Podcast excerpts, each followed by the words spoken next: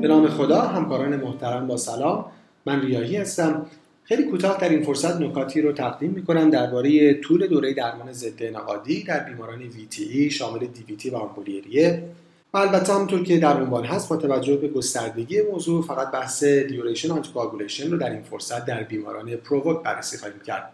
و به عنوان مقدمه همونطور که می‌دونیم در این مطلب controversy هایی هست. و guideline ها هم تغییراتی رو در طول زمان داشتن و به نظر می‌رسه با توجه به مطالعات جدید مثل خیلی از بخش‌های دیگه پزشکی باز هم تغییرات مهمی پیش رو باشه. و نکته مهم همیشگی این که به هر حال در پزشکی قانون for all size خیلی کم داریم و این clinician هست که باید با علم به شواهد و guideline ها و مطالعات و محدودیت های مطالعات و جمعیت های include شده و exclude شده در هر مطالعه نهایتا با توجه به شرایط و امکاناتی که در اون طبابت می‌کنه و شرایط بیمار خاصی که قرار به اون مشاوره داده بشه بهترین تصمیم رو بگیره. ضمن که یادمون هست که بیمار همیشه خودش در محور تصمیم گیری خواهد بود و تا حد امکان باید یه شیر دیسیژن میکینگ انجام بشه و همه اینها کنار هم هست که از تبابت یه هنر می‌سازه و نه فقط داشتن یه سری دیتا. خب با این مقدمه بحث رو با معرفی یه بیمار مرتبط شروع می‌کنیم. بیمار خانم 37 ساله هستن که سابقه بیماری خاصی نداشتن و داروی خاصی مصرف نمی‌کردن. تا حدود سه ماه قبل که دچار DVT proximal میشن که تا ناحیه iliofemoral گسترش داشته و با توجه به اینکه برای بیمار کم شدن شانس post-thrombotic syndrome تا حد امکان اهمیت زیادی داشته و همچنین بیمار از نظر ریسک bleeding هم پروفایل کاملا مناسبی داشته و ریسک خونریزی پایین بوده نهایتا با مشورت با خود بیمار تصمیم گرفته میشه که catheter-directed thrombolysis انجام بشه که نتایج آنژیوگرافی بعد از procedure قابل قبول بوده و کار بدون عارضه به پایان می‌رسه و بعد از اون هم بیمار با ریواروکسابان مرخص میشه. نکته مهم این که در شرایط بیمار ذکر کرده بوده که قبل از event DVT یک دوره OCP مصرف کرده بوده. و خب پس از ترخیص بعد از دوره سه هفته‌ای درمان با ریواروکسابان به صورت 15 میلی گرم BID دوز 20 میلی گرم روزانه به صورت مصرف با شام برای بیمار ادامه پیدا کرده بوده. تا الان که سه ماه دارو مصرف شده و طبعا سوالی که پیش رو هست اینه که آیا لازمه درمان antithrombotic ادامه پیدا کنه یا نه؟ و اگه بله با چه دارویی و با چه دوزی؟ طبیعتا انتخاب هایی که می‌تونه پیش رو باشه یکی هست که دارو قطع بشه بدون اینکه نیاز به اقدام تشخیصی بیشتری باشه یا اینکه دارو قطع بشه و درمان با لودوز آسپرین ادامه پیدا بکنه. یا اینکه دارو برای یه مدت محدود دیگه سه ماه، شش ماه یا یک سال ادامه پیدا بکنه. یا اینکه درمان با دوز کم دارو یعنی 10 میلی گرم لیواروکسابان ادامه پیدا بکنه. یا اینکه دارو قطع بشه و درمان با وارفارین ادامه پیدا بکنه. یا اینکه دارو قطع بشه و یک ماه بعد panel hypercoagulability چک بشه و بر اساس نتایج آزمایش ها تصمیم گرفته بشه. یا اینکه دارو قطع بشه و یک ماه بعد D-dimer برای بیمار چک بشه و بر اساس نتیجه D-dimer تصمیم گیری بشه و یا اینکه دارو فعلا به صورت طولانی مدت برای بیمار ادامه پیدا کنه. در ابتدا اگه بخوایم به guideline مراجعه کنیم خب guideline ACCP سال 2016 مشخصا به این موضوع هم پرداخته و نظر کاملا مشخصی داره.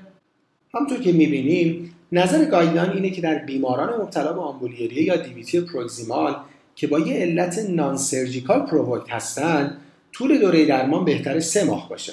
ارجحیت این سه ماه به طول دوره کوتاهتر با grade یک B هست. به این معنی که یه strong recommendation هست ولی با moderate quality evidence و ارجحیتش نسبت به زمان طولانی تر یعنی 6 تا 24 ماه هم باز با همون grade یک B هست. اما نکته مهمی که همینجا هست این که در ادامه بیان کرده که اگه فرد low risk برای bleeding هست این ارجحیت سه ماه به extend کردن به مدت بیشتر ولی محدود grade evidence ش به دوی B کاهش پیدا می‌کنه. یعنی اگه بیمار ریسک پایین خونریزی داشته باشه اینکه درمان در سه ماه قطع بشه و تا یه مدت محدود دیگه ادامه پیدا نکنه یه weak recommendation هست با moderate quality evidence اینه که خب بر اساس guideline میشه بیمار رو تا سه ماه درمان کرد و بعد درمان رو قطع کرد. گرچه نه با دلایل محکم در این بیماری که low risk for bleeding هست.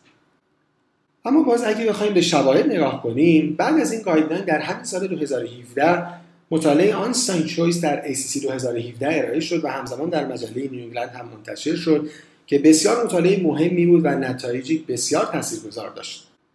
در این مطالعه که randomize و double blind بود تعداد 3396 نفر که یه VTE event داشتن و 6 تا 12 ماه درمان آنتی‌کواگولان به صورت منظم گرفته بودند randomize شدن و در سه گروه قرار گرفتن و در هر سه گروه درمان تا یک سال دیگه هم ادامه پیدا کرد. اما در یک گروه با دوز معمول ریواروکسابان یعنی 20 میلی گرم در یک گروه دیگه با دوز کاهش یافته یعنی 10 میلی گرم ریواروکسابان و در گروه سوم هم با لودوز آسپرین یعنی 100 میلی گرم. پرایمری آوتکام مطالعه طبعا تکرار حملات ویتی بود و سیفتی آوتکام مطالعه هم بلیدینگ خب همونطور که در اعداد دیده میشه تکرار حملات ویتی در گروهی که با آنتیکواگولان ادامه داده بودند نسبت به گروه آسپرین مشخصا و به صورت significant کمتر بود و نهایتا یه hazard ratio 34 صدم به دست اومده بود در دوز 20 میلی گرم ریواروکسابان نسبت به آسپرین و یه hazard ratio 26 صدم در دوز 10 میلی گرم ریواروکسابان باز هم نسبت به آسپرین. دقت کنیم که این تازه در مقایسه با آسپرین هست. یعنی در گروه سوم هم بیماران به هر حال یه داروی آنتی ترومبوتیک می‌گرفتن و مقایسه با هیچ داروی آنتی ترومبوتیک یا پلاسبو نبوده. همچنین secondary outcome مطالعه هم که ترکیبی از recurrent VTE، MI، ischemic stroke و systemic embolism بوده باز هم به صورت معنی‌داری در دو گروهی که ریواروکسابان دریافت کرده بودند نسبت به گروه آسپرین کمتر بوده. و خب چون این نگرانی همیشه وجود داره که این بنفیت با کاست بلیدینگ خونسا بشه یا کم اثر بشه در safety outcome مطالعه هم همونطور که در اعداد واضحه دیده شد که در بین سه گروه تفاوت معنی‌داری از نظر شانس خونریزی وجود نداشته و بروز adverse event ها در هر سه گروه برابر بوده. اما یکی از نکات بسیار مهم این مطالعه که به case ما مربوط میشه اینه که همونطور که در جدول خصوصیات بیماران شرکت کننده در مطالعه دیده میشه در هر سه گروه حدود 60 درصد بیماران حادثه VTE شون provoked بوده. و همونطور که در این زیر گروه هم data ها آنالیز شده و می‌بینیم نتایج به دست اومده ثابت بوده و ادامه درمان با ریواروکسابان نسبت به آسپرین در موارد provoked هم به صورت معنی‌داری تکرار حملات رو کمتر کرده بدون اینکه ریسک خونریزی تفاوتی داشته باشه. و خب به هر حال به نظر میاد که نتیجه این RCT می‌تونه خیلی تاثیرگذار باشه و practice رو عوض کنه.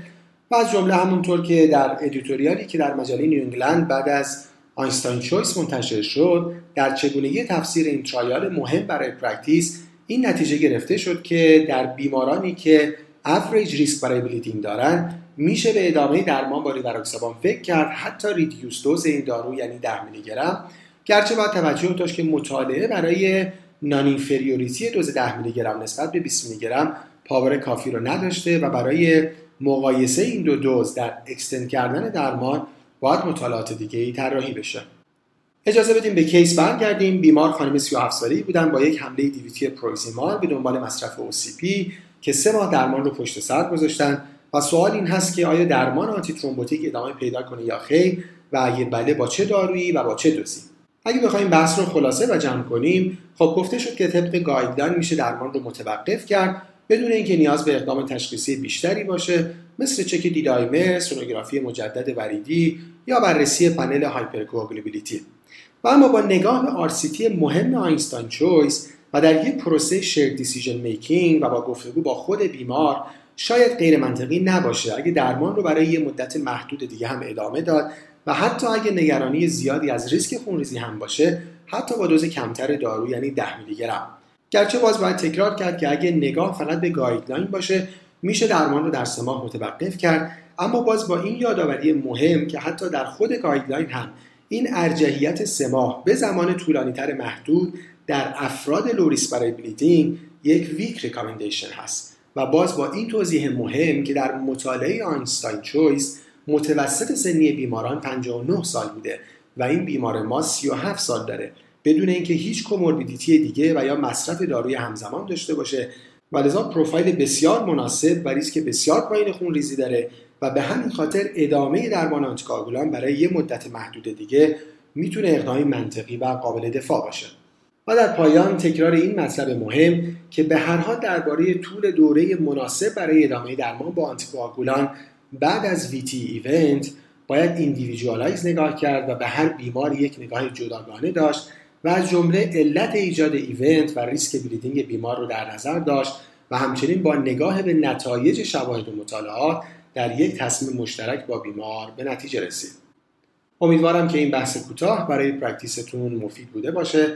از توجهتون سپاسگزارم و خدا نگهدار.